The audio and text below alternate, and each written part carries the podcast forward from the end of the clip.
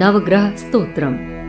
जपाकुसुम संकाशं काश्यपेयं महाद्युतिं तमोरे सर्वपापघ्न प्रणतोऽस्मि दिवाकरम् दतिशङ्क तुषाराभम् क्षीरो दाणव सम्भवं नमामि शशिनं शशिनम्भोर मुकुटभूषणम्। धरणि गर्भसम्भूतं विद्युत् कान्ति सम्प्रभं कुमारं मङ्गलं प्रणमाम्यहम्। प्रियङ्ुकलिकाश्यामं रूपेण प्रतिमं बुधं सौम्यं सौम्यगुणोपेतं तं बुधं प्रणमाम्यहम्। देवानां च ऋषीणां च गुरुं काञ्चन सन्निभं बुद्धिभूतं त्रिलोकेशं तं नमामि बृहस्पतिं। हिमकुन्द मृणालाभं दैत्यानां परमं गुरुं सर्वशास्त्रप्रवक्तारं भार्गवं भार्गवम् प्रणमाम्यहम् नीलाञ्जल समाभासम् रविपुत्रं यमाग्रजं छाया मार्तण्ड सम्भूतं तं नमामि शनैश्चरम् अर्धकायं महावीर्यं चन्द्रादित्य विमर्दनम् सिंहिकागर्भ सम्भूतं तं राहुं प्रणमाम्यहम् पलाश पुष्प संकाशम तारका ग्रह मस्तकम रौद्रम रौद्रात्मकम घोरम तम केतुम प्रणमाम्यहम। इति व्यास मुखोद गीतम यह पठेत सुसमाहितः दिवा वा यदि वा रात्रो विघ्न शांतिर भविष्यति नर नारी नृपाणाम च भवेद दुको स्वप्न नाशनम ऐश्वर्यमतलम तेषाम आरोग्यम पुष्टिवर्धनम।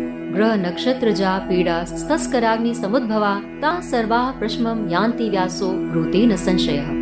इति श्री वेद व्याद विरचितम नवग्रह संपूर्णम नवग्रह स्तोत्र का अर्थ, जपा के फूल की तरह जिनकी कांति है, कश्यप से जो उत्पन्न हुए हैं, अंधकार जिनका शत्रु है, जो सब पापों को नष्ट कर देते हैं, उन सूर्य भगवान को मैं प्रणाम करता हूँ। दही, शंख अथवा हिम के समान जिनकी दीप्ति है, जिनकी उत्पत्ति क्षीर समुद्र से है, जो शिव जी के मुकुट पर अलंकार की तरह विराजमान रहते हैं।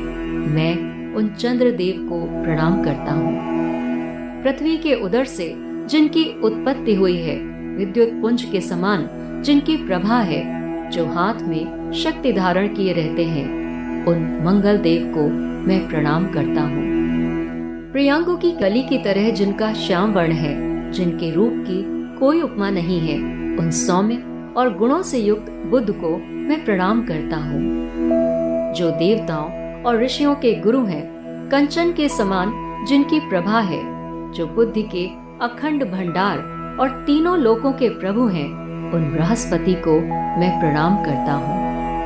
तुषार कुंद अथवा मृणाल के समान जिनकी आभा है जो दैत्यों के परम गुरु हैं, उन सब शास्त्रों के अद्वितीय वक्ता शुक्राचार्य जी को मैं नमस्कार करता हूँ। नील अंजन के समान, जिनकी दीप्ति है, जो सूर्य भगवान के पुत्र तथा यमराज के बड़े भ्राता है, सूर्य की छाया से जिनकी उत्पत्ति हुई है, उन शनि देव को मैं प्रणाम करता हूँ। जिनका केवल आधा शरीर है, जिनमें महान पराक्रम है, जो चंद्रमा और सूर्य को भी परास्त कर देते हैं। सिंगिका के गर्भ से जिनकी उत्पत्ति हुई है, उन राहु देवता को मैं प्रणाम करता हूँ। पलाश के फूल की तरह जिनकी लाल दीप्ति है जो समस्त तारकाओं में श्रेष्ठ हैं, जो स्वयं रौद्र रूप और रौद्रात्मक हैं, ऐसे घोर रूपधारी केतु को मैं प्रणाम करता हूँ व्यास के मुख से निकले इस स्तोत्र का जो सावधानी पूर्वक दिन या रात्रि के समय पाठ करता है उसकी सारी विघ्न बाधाएँ शांत हो जाती हैं। संसार के साधारण स्त्री पुरुष और राजाओं के भी दुख स्वप्न जन्य दोष दूर हो जाते हैं किसी भी ग्रह, नक्षत्र, चोर तथा अग्नि से जायमान पीड़ाएँ शांत हो जाती हैं। इस प्रकार स्वयं व्यास जी कहते हैं, इसीलिए इसमें कोई संशय नहीं करना चाहिए। नवग्रह कवचम। ओम शिरो में पातु मार्तंड कपालम रोहिणी पते मुखम अंगारक पातु कंठम च शशि नंदन बुद्धिम जीव सदा पातु, हृदय भृगुनंदन जठरम च शनि पातु जिह्वा मे दिति नंदन। पादौ केतु, सदा पातु वारा सर्वांगमेव च तिथियोष्टो दिशा पान्तु नक्षत्राणि वपो सदा। अंसो राशि सदा पातु योगश्च स्थैर्यमेव च सुचिरायु सुखी पुत्रे युद्धे च विजयी भवेत्। रोगात् प्रमुच्यते, रोगी बंधु मुच्चेत बंधनात् श्रियं च लभते नित्यं हृष्टस्तस्य न जायते। यह करे धार ये नित्यम तस्य रिष्टिर्न जायते। पठनात् कवचस्यास्य सर्व पापात् प्रमुच्यते। मृतवत्सा चय नारी काकवंध्या चय भवेत्। जीववत्सा पुत्रवती भवत्येव न संचय एताम रक्षाम पठेत, यस्तु अंगम स्पष्टवापि व पठे नवग्रह कवच का वर्णन यामल तंत्र में किया गया है।